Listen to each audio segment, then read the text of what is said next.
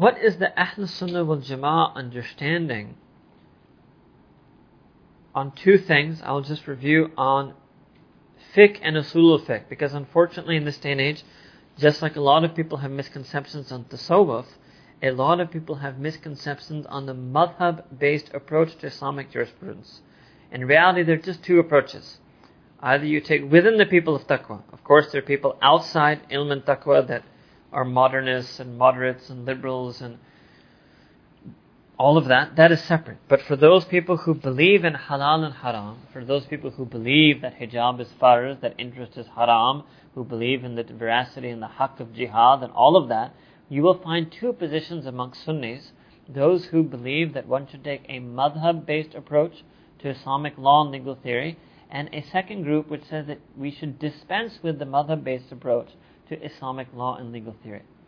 The Ahl Sunnah wal Jama'ah position is that you should take a madhab based approach to Islamic law and legal theory, and the other position is sometimes refers to itself as Salafi or Ahl Hadith, is sometimes referred to by others as Ghair Muqallid or Wahhabi. I think none of these terms are appropriate. We should simply call it non madhab approach. That is the most fair, neutral, sensitive, scholarly term. And a lot of, you know, a lot of the problem happens when we use labels that can be incendiary, that can be inflammatory, or we engage in casting negative stereotypes. So we should stay away from that. We should not call one group blind followers. We should not call the other group fanatic Wahhabis. These are unfortunate labels that distort the situation. Actually, it is an ilmi discussion that do you want to take a madhab based approach to Islamic jurisprudence or do you think that we should dispense with a madhab based approach to Islamic jurisprudence that is the most fair, soft, balanced, sensitive way I can present this issue to you in English?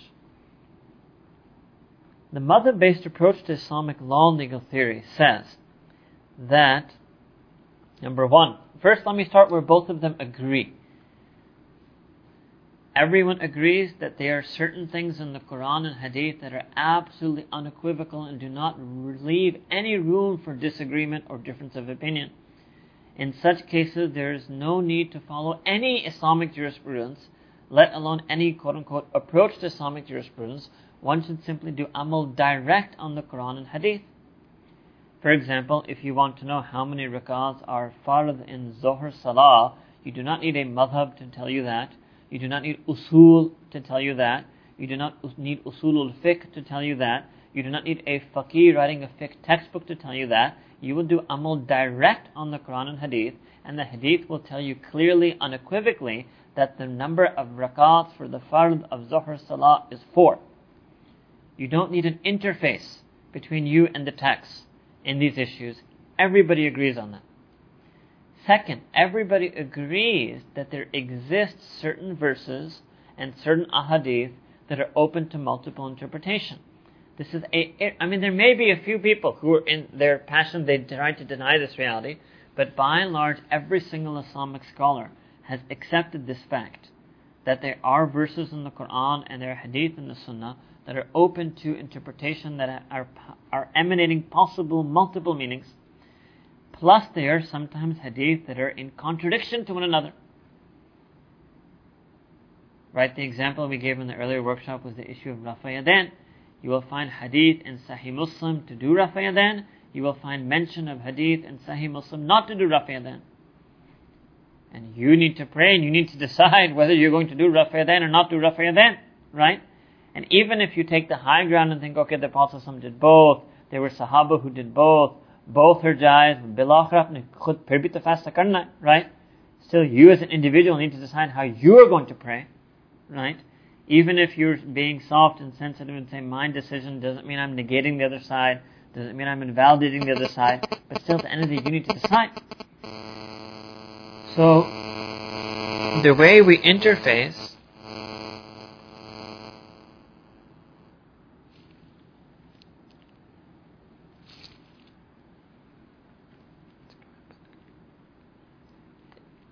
That is the science of usul. Sometimes it's usul al-tafsir, sometimes it's usul al-hadith, sometimes it's usul al-fiqh, but the science of usul is the interface between the scholar not the Am person, between the scholar. Just like I say, the science, the, the physics of electricity is the interface between the electrical engineer and the product he's designing. It's not the interface between me and that product because I don't know anything about physics or electrical engineering. But the knowledge of usul is the interface between the scholar and the text when those texts are suggestive of multiple meanings or there are multiple texts that may be in suggesting divergent meanings and even contradictory meanings to one another. That is how the whole science of usul, be it usul al-tafsir or usul al-hadith or usul al-fiqh, all three of them develop because the scholar needs tools with which to interact and engage in those texts to be able to identify which text is going to be the basis of either what he writes in his tafsir or what he writes in his commentary in the hadith or what he writes in a book of Islamic law as what is the mas'ala or what is the legal position on any known matter. The ulama of Ahl Sunnah wal Jama'ah say that when there is, and you know, part of the reason why the group that favors a non-madhab approach to Islamic jurisprudence, the first difference is that there's an issue, and in their view, this issue falls in the first category, that the Quran and Hadith are absolutely clear on this issue. And the view of the people who take a madhab approach is that no, actually, you know, it's not that clear.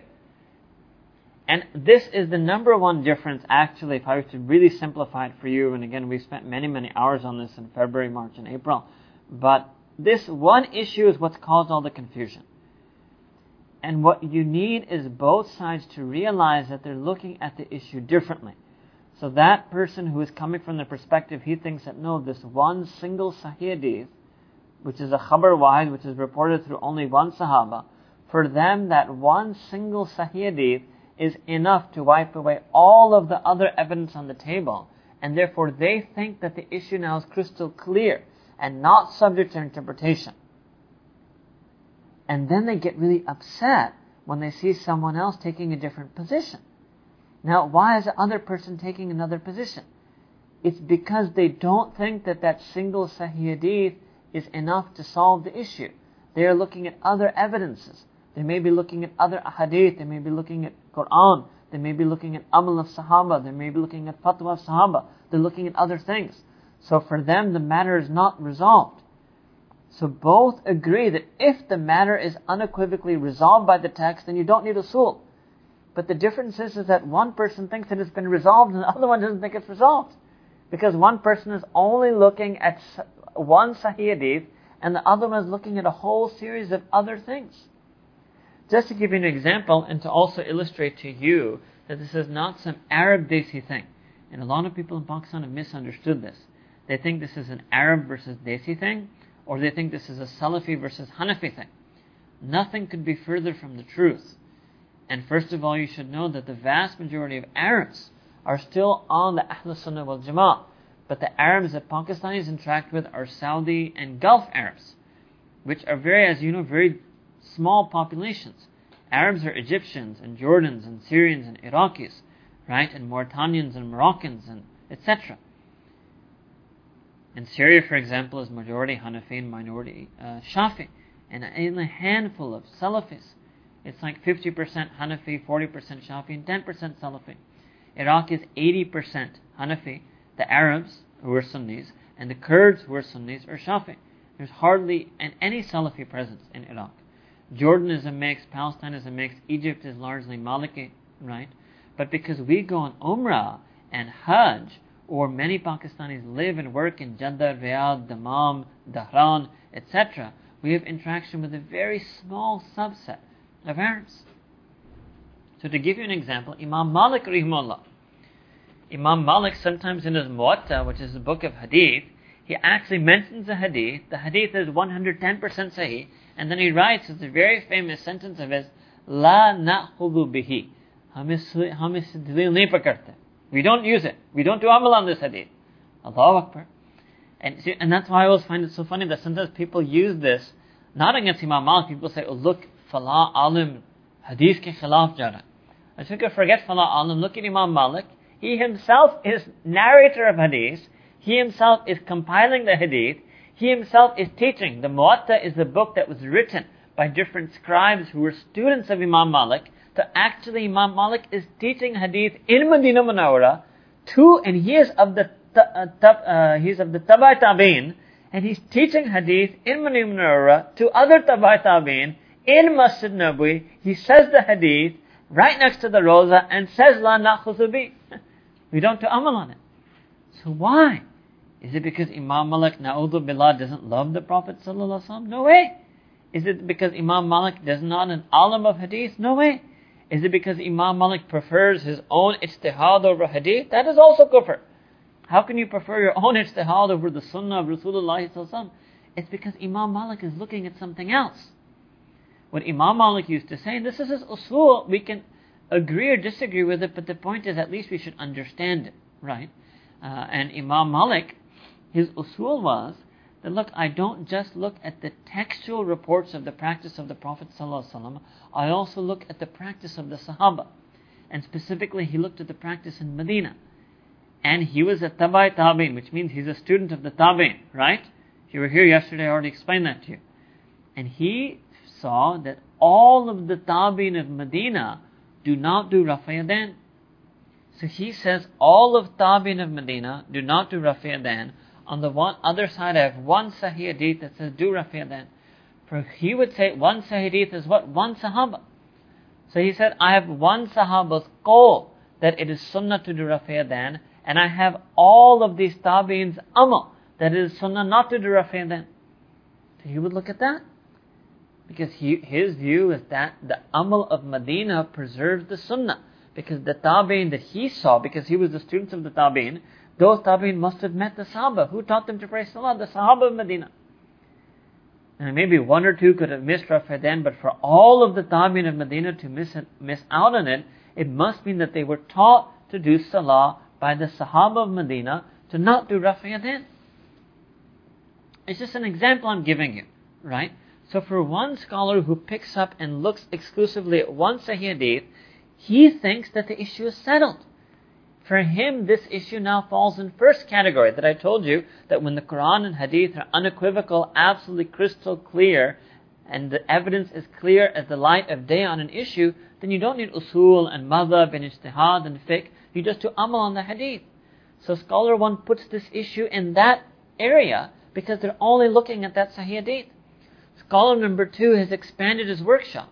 And he looks at hadith, he also looks at amal of sahaba, also looks at fatwa of sahaba, is looking at other things as representations of the sunnah. Scholar number two views the amal of sahaba as, the, as another representation of sunnah. Not just their textual transmissions, but also their lived life. And for scholar number two, then, this issue is not settled. For scholar number two, this issue comes in category number two, in which there, the, the workshop of different sources of understanding of our deen is leading to multiple possible meanings. And so really that's when sometimes, and, and, and unfortunately many times the people on the first side don't understand that or they don't acknowledge that. And that's why they use lots of fiery rhetoric. You know, that fiery rhetoric. Are you going to follow Imam Malik or are you going to follow the Prophet Are you going to follow Abu Hanifa are you going to follow the Prophet Are you going to follow a Deobandi Mufti or the Prophet Allah Akbar. Well, I would pick Prophet What do I care about Deobandi Mufti? Are you going to follow Deobandi Mufti or Sahih Bukhari? Right? Asl everybody is following the deen. It's just a question of how expanded or constricted is our understanding of the sources of the deen.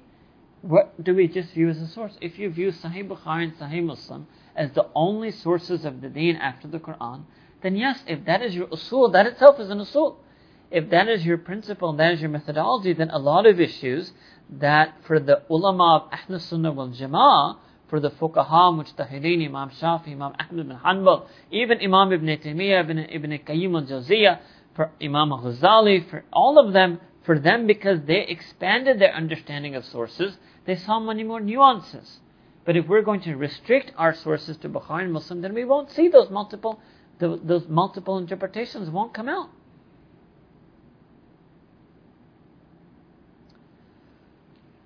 To give you an example of the hadith scholar's understanding of fiqh. So you see, one is an alim of the chains of hadith, the chains of narration. The great ulama of the chains of narration were people like Imam Bukhari, Imam Muslim, Imam Tirmidhi, Imam Abu Dawud, and they used their knowledge of narrators and they used their knowledge of the chains of narration to compile books of hadith that me and you still use to this day, in the entire ummah is indebted to them for using their incredible knowledge of the chains of hadith to compile these books. There's a second type of muhaddith, and he is an alim not so much of the chains of the hadith, he is an alim of the meanings of hadith. And these are those muhaddithin who write commentaries on the hadith books. So i am going to give you an example of the two universally acknowledged by everyone as the two of the greatest alims of hadith. Number one, who is universally acknowledged as the greatest alim of Bukhari. His name is Ibn Hajar al-Asqalani, and he's written a commentary called Fath al-Bari on the Sahih Bukhari. And Ibn Hajar al-Asqalani was Shafi in madhab. Ibn Hajar al-Asqalani openly, repeatedly professes his adherence to the Shafi madhab in his book. Such a big alim of hadith, but the greatest alim of Bukhari, but even then he felt that uh, when it comes to Islamic jurisprudence, I'm going to follow a madhab based approach. I'm going to take a set of usul and base my understanding of those issues that are not resolved by the text alone, but require some type of methodology, some type of principle, some type of hermeneutics, some type of usul to resolve them. I'm going to follow a madhab for that. Second, the greatest alim of the Sahih of Muslim is Imam al-Nawawi. Imam al-Nawawi has written the greatest commentary, Shara ala Sahih Muslim. And Imam al-Nawawi, rahimahullah ta'ala, also Shafi. Also Shafi. And openly, and nobody has denied this in history. There are a few extreme people from one side who are trying to do what in, in Western social sciences we call revisionist history. That they're trying to rewrite history such that it is a narrative that leads to their conclusion. This is called revisionist history in the Western Academy. That you reconstruct the historical narrative so that it, that narrative leads to your position. A handful of people are trying to go back and rewrite the history and the views of Ibn Hajar Asqalani of Imam al-Nawawi. Otherwise, 99% of the ulama of this ummah from whatever side have had to submit to this historical fact that Ibn Hajar al-Asqalani and Imam al-Nawawi, both of these two greatest alims of hadith, chose to follow a madhab-based approach to Islamic law and legal theory. All of this I was mentioning to get a feel for the Ahl Sunnah wal Jama'ah. And in my own view, I actually include Ibn Taymiyyah and Ibn Qayyim al Jawziyah in Ahl Sunnah wal Jama'ah. And having had the fortune and the fazl of Allah subhanahu wa ta'ala, only His fazl and grace, to have read these two authors widely, uh, I have come to the conclusion that 80 to 90% of what they said and wrote was in complete concordance with Ahl Sunnah wal Jama'ah and it's only 10 to 20% where they came up with positions on the basis of their own scholar, scholarly knowledge, their ilm, and their taqwa. But they came up with positions that were departures from the classical Islamic scholarly tradition. What's unfortunate is that the way that they are represented in English and in Urdu is just that 10 and 20%. And so when you read English books or Urdu books, even translations of Ibn Taymiyyah, they select those works of his and those passages of those works of his in which he has departed from the tradition. And therefore you will think that it's totally something different. So an average person will be given this impression that Ibn Taymiyyah and Ibn Qayyim al-Jawziyah on one side, and Imam Hanifa, Imam Malik, Imam Shafi, Imam Ahmad Hanbal, and all of their students, Nawawi, Ghazali, etc., on the other side. But it's not really like that. Uh, and Ibn Taymiyyah and Ibn Qayyim al-Jawziyah were by and large Hanbali there were a few excesses that took place in their time. There were a few people who were very partisan towards the madhab, such that they were becoming extreme partisans for a madhab. And Ibn Taymiyyah and Ibn Qayyim al-Jawziyah took kind of a reaction to that. And the reaction was justified, but sometimes the extent of the reaction was a little bit too harsh. In particular, Ibn Qayyim al-Jawziyah, and I've been reading this book of his, and I actually brought it with me uh, in Arabic. Uh, Ilam al-Muwaqqi'in, his section on taqleed is very harsh. Allah Akbar. Very harsh, right? But when one person understands him and a person should still love him for all the other incredible work that he has done, and even love him for this because he wrote that out of his ikhlas. His niyat was pure, right? And it's unfortunate that the way that and this is presented to the masses is a very confrontational thing. But these are, you know, scholarly disagreements. And they can only be understood and appreciated and kept in context and not made a source of fitna by the scholars. But when you let these scholarly disagreements spill over into the masses, then it becomes discord, it becomes fitna, and it becomes confrontational.